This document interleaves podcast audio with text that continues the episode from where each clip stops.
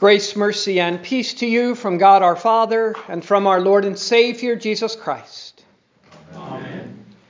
Therefore, encourage one another with these words, St. Paul said.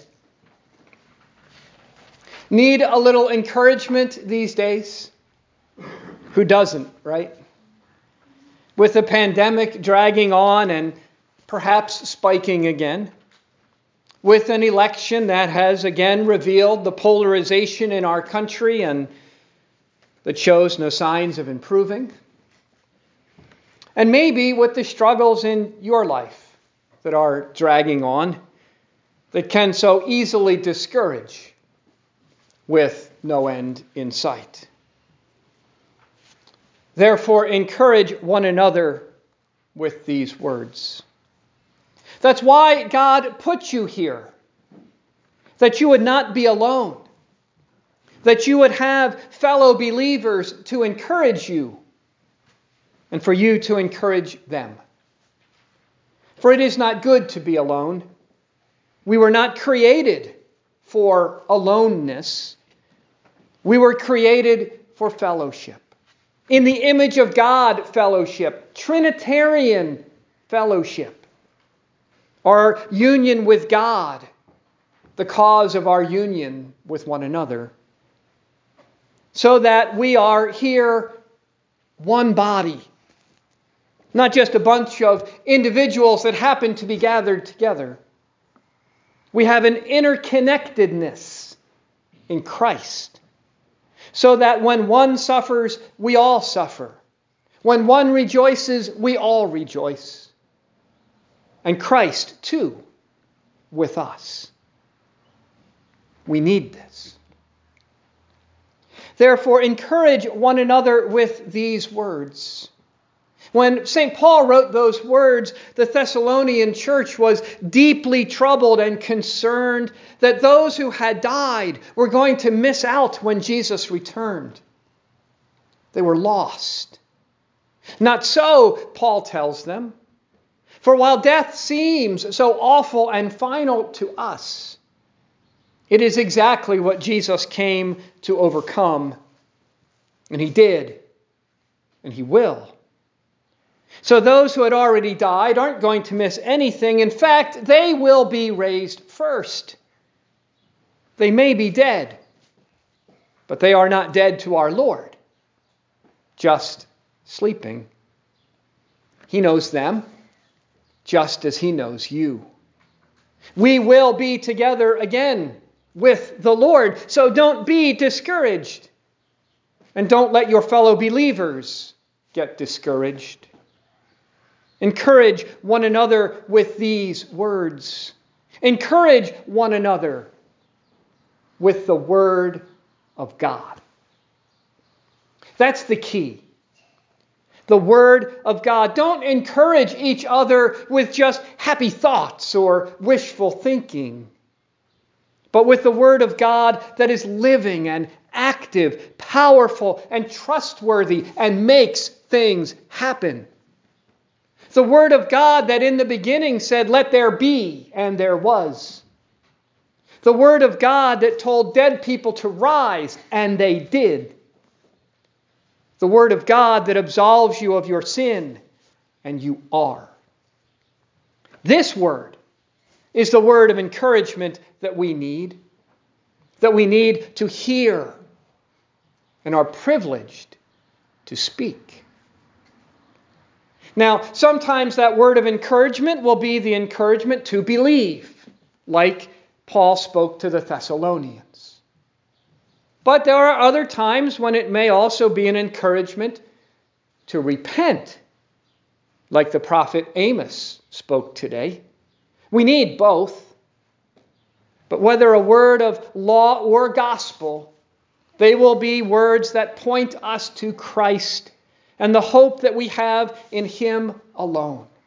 That in these gray and latter days, as Scripture calls them, we know the Lord is still upon his throne, still ruling all things for the good of his church and his Christians. You. Even if it doesn't seem like it. For he has seen it all before pandemics, yup, and worse ones than this. Political divisions, yup. World wars, in fact. Rampant sin and rebellion, sounds like Old Testament Israel to me.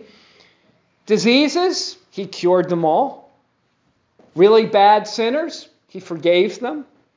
Really hardened persecutors, he turned them to him, like Paul himself.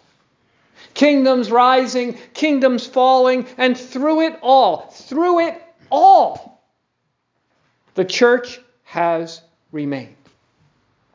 The word still preached, the sacraments still given, sins still forgiven, and believers taken home. Therefore, encourage one another with these words. Logan will remember this. Four years ago, on the night after the election, I was sitting in the food court at George Mason University. We were supposed to be having a Bible study that night. But I spent most of the time talking some of the students off the ledge, so to speak. They were sure the world was going to end because their candidate did not win the election. I'm sure there are some who will wind up thinking that this year again as well. You know, they were right, but in one sense only. This world is going to end. But it won't be because of an election. It won't be because of a pandemic. It won't be because of global warming or anything else in this world. It will be when Jesus comes again. On the day that God set long ago. The day, as St. Matthew described it, and as we prayed in the collect earlier, when the bridegroom comes to take home his bride the church. Not that all those other things aren't important, they are. We should vote as wisely as we can. We should take precautions with our health and the health of others. We need to be good stewards of God's creation. These are all the vocations that God has given us, among others. They are our loving service to our neighbor. But God is the one in control always has been, always will be. So encourage one another with these words. Encourage one another in Christ. Encourage one another not only for this life, but for eternal life. For if this life, this world is all there is, then it is hard to be encouraged. There's always something going wrong, always something falling apart, always bad news of one kind or another. But if this life, this world is not all there is, and of course it's not, then there is encouragement. Namely, this that the bridegroom is coming for his bride. That Jesus died and rose again, not for himself, but for you. That the day is coming when the pandemics and the divisions and the death of this world is going to be over. And there will only be life. So we have a sure and certain hope and future in Christ that gives us hope and encouragement now to persevere and to help others to. To be ready when the bridegroom comes. And how we do that, how we are ready when the bridegroom comes, is by waiting where the bridegroom is already coming. That makes sense, doesn't it? If you're waiting for a ball game to start, you do at the field. If you're waiting for the waitress to serve your meal, you do so, or at least we used to do before COVID, in the restaurant. So if you're waiting for the bridegroom to come, you do so where he comes now. Here. Here where he comes and speaks. Here where he comes and washes. Here, where he comes and adopts children for his own. Here, where he comes and feeds us with his own body and blood. Here, where he forgives sins. Here, where every Sunday is like a little rehearsal for the last day. So here is where you fill up with the oil of faith and forgiveness you need. And then we take the encouragement that we have received here, the Lord that we have received here, and go out into the world and encourage others. To give the forgiveness, to give the love, to give the mercy, to give the truth, to give the life we have received here to those in need. To those who need a word of encouragement, to those who need the Lord, so that when the bridegroom returns, they too have the oil of faith and forgiveness they need. Because sadly, sadly, not all will. In Jesus' parable, there were not only five wise virgins but five foolish ones too. Five who were not ready. Perhaps we should blame the bridegroom for taking so long to come. But he delays not so some will run out, but so that more will be ready. He delays in mercy, like he did in the days of Noah, when finally the day came and another door was shut the door of the ark. God didn't send the flood immediately, He waited 120 years. And not just because Noah needed all that time to build the ark. People had the chance to repent and return to Him because He is merciful. Every bride and bridegroom look forward to the day of their marriage. And you can be sure that the Lord is looking forward to that day as well. But He will not speed it along, He will wait. For He wants there to be ten wise virgins, not just five. He wants all to be saved. Therefore, encourage one another with these words. It doesn't matter how foolish you've been, it doesn't matter how foolish you are.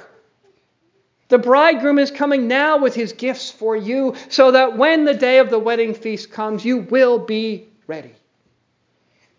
Ready to enter into joy, into the unending feast of heaven. Ready to enter not just as a guest, but as the bride. For truly, that is who you are. You, all of you, the bride of Christ, all one body.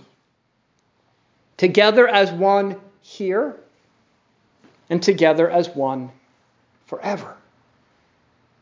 Therefore, encourage one another with these words.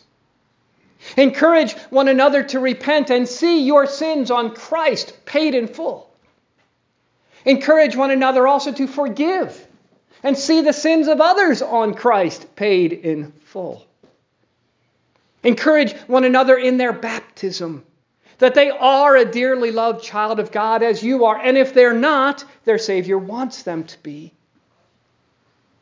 Encourage them with the word of the Lord that Jesus is the Alpha and the Omega, the beginning and the end, the one who is greater than all the trials and troubles of this world and life. Encourage them that Jesus is able to use suffering for good.